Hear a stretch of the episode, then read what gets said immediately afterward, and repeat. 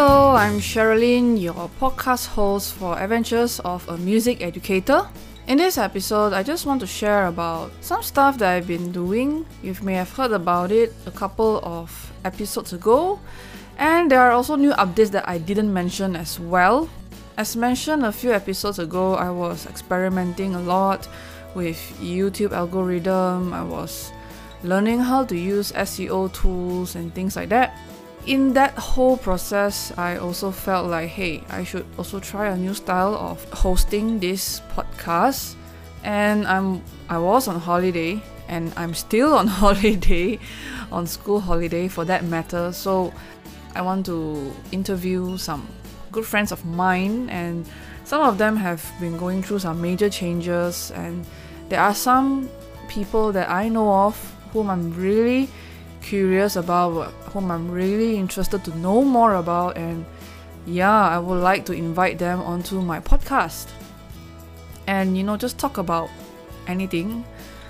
Uh, and of course, it is related to music education. This is something which is close to my heart. Yeah, so you, you probably would have realized this in the last two episodes. I interviewed two people. One is Woon Fong and one is Amanda. And both you know spoke about very different things but i think there is some commonalities uh, where music education is concerned. But i'm not to go into that. Uh, you can go and listen to the last two episodes. It's really long. I didn't expect my last two episodes to go up to nearly an hour each uh, Amanda's episode was the longest because there was just simply too many things to say, and I think there's a whole lot more uh, if I do ever get the chance to speak to her more. So, yeah, if you are interested to know more about music teaching business in Malaysia, check out episode 22 where I spoke to Amanda Ong. She is an owner of a music center here in Malaysia. And if you are interested about music research and you want to gain some insights about how is it like to do it. During the pandemic head on to episode 21 where i spoke to Woon Fong. He's my batchmate for my master's degree. He and i have a lot to share about uh, where research is concerned and also about virtual teaching and learning. So there's a bit of everything for everyone in the last two episodes so please do listen to it. I think the conversation is interesting. So I'm still figuring out the format of my interviews, whether I should keep them as it is or should I break them up into two different parts so that you, my listeners, can enjoy it better in some sense. I'm not sure if you will listen to a podcast that is an hour because I don't listen to podcasts that is an hour long unless that topic is really a topic that I like. And you know, aside from experimenting the podcast format, I also experimented a change in my intro, and you would notice that in the last two episodes, I'm kind of tired of using the same intro for almost 20 episodes. Probably you, my listener, am tired of that too. so, yeah, I think that I should view things from my listener's point of view and try to change things up whenever necessary. And during that process of experimenting with the podcast, I've of course explored video podcasting with my last two guests. And I think it's fun because I get to see my friends again, get to meet new people through the screen, of course, as we are still in lockdown. And I think it's nice to see the people that you are talking to, and probably also nice to see the people that you are listening to. Generally, human beings are visual. So I think having a guest on the podcast uh, is nice, but it would be extra nice if my audience and also my guests would be able to look back at the videos and you know reflect on the moments. As I mentioned before in that YouTube algorithm episode, I have learned that podcasting alone is kind of boring and I learned that having a video podcast without anything visual is pointless. So that is why I make a point to have interviews with people so that I can, you know, present something on video and so that my audience can see, even on YouTube if they wish to. I think um, visual visual things are appealing and it's more appealing if you can see more than one object moving around and talking rather than just watching me talk. So in cases like this episode i decided that you don't need to see my face because uh, i'm not i'm not dressed up for this episode that's for sure. I just want to uh, give some updates about what i'm you know doing what i'm learning. So aside from all that mentioned i'm also considering who i should interview next, I do have some people in mind.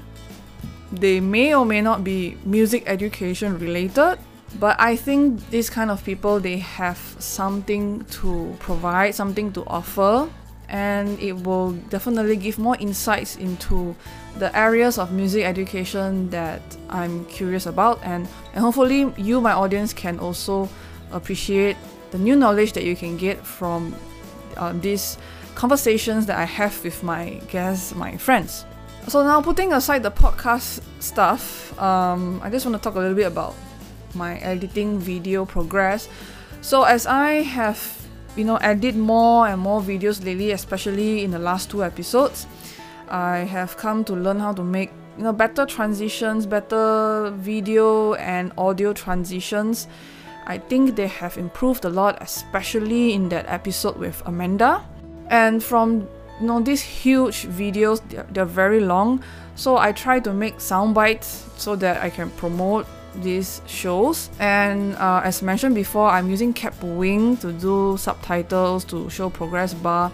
And it just occurred to me like, you know, why can't I just have the progress bar in my Kdenlive already? So I just went and looked it up today on YouTube just to see how I can create a progress bar from scratch because there is no you know effect listed in the in the effects list that mentioned that I can do a progress bar. It's not like Kapwing, oh, just add an element progress bar.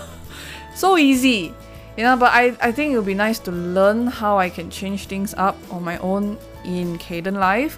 So I found this one video is in Malay language and thank God I'm Malaysian. I know a little bit of Malay. I, I believe the video was made by an Indonesian because his Malay uh, accent is very different from Malaysian one and there are some words that I don't recognize but I could understand maybe 40% of it. But it's good that the video has a demonstration of how to create a progress bar and wow I was mind blown because I learned something new again. Okay, there's this thing, this feature on uh, video editing that I keep seeing, and I never bother finding out what it is. It's called keyframe. I seriously have no idea what it is until today when I have to uh, create this progress bar. And then I just learned just now that you know keyframe is something that you use when you want to animate an object in a video. So I realized how important it is to know keyframe and woohoo, another new thing that I learned. So that's very interesting and probably I, I would use it more often in future uh, because I'm not so much into animation but just to create a progress bar yes that is some form of animation that I have to dabble in and the other part of video editing that is really a pain is adding subtitles. Now, I would love to add subtitles to my one hour long videos, but it's just impossible to do it on my own, and I don't have the means and resources to do that because I'm a one woman show in this podcast and in everything that I do for my brand. I'm still a one woman show. I'm not a full time podcaster. I'm not a full time YouTuber you know, I'm not a full time Instagrammer, but I try my best to churn out content. And of course, in that process, I learned to schedule my content, and I'm starting to see some fruits of it because I don't have to worry and it's automated. But there are some things like you know video editing that you can't really automate, and especially where subtitles are concerned yes, if you can find the right tools, the right software to do it, you can auto generate, but it will involve some cost. And the biggest cost I realize is time. A lot of time goes into creating subtitles because auto generation tools can you know there's only so much that you that an automated subtitle generator can do. And i think it works best when the english is spoken very clearly like how i am now. Because when i talk to people you, you know you tend to talk very fast and then there's also the mix of local dialects the mix of local intonations that the machine or the software just can't pick up yeah so i have to edit the subtitles in my sound bites and hence why my sound bites are very short because I don't have an hour's time to edit subtitles for a 5 minute video. It's seriously too much effort. Although I know that it is important to have subtitles, it will attract more people, but I seriously think it's just buying up too much of my time and I don't have a team of people that I can work with to do this as mentioned. In conclusion, creating subtitles is very, very time consuming. Yes, that's all I have to say. Maybe I can find some uh, turnaround for this instead of subtitles. I can just create sections with the subtitles or with the you know subsection stamped onto the video. You know that could help, I guess. Amongst all other things that I have learned is also that rendering videos can be a really painful process as well, especially if you are working on an hour's worth of video. And if something goes wrong, you have to render your video again for at least another hour to one and a half hours. Like Amanda's video took one and a half hours, and by the time I was done editing, it was close to midnight. I just left my laptop on, you know, video rendering the video and I have this USB fan that I have positioned under my laptop so that my laptop doesn't burn up. I'm not sure how much of that works, but my CPU was like running on 100%, so yep, it was definitely heating up.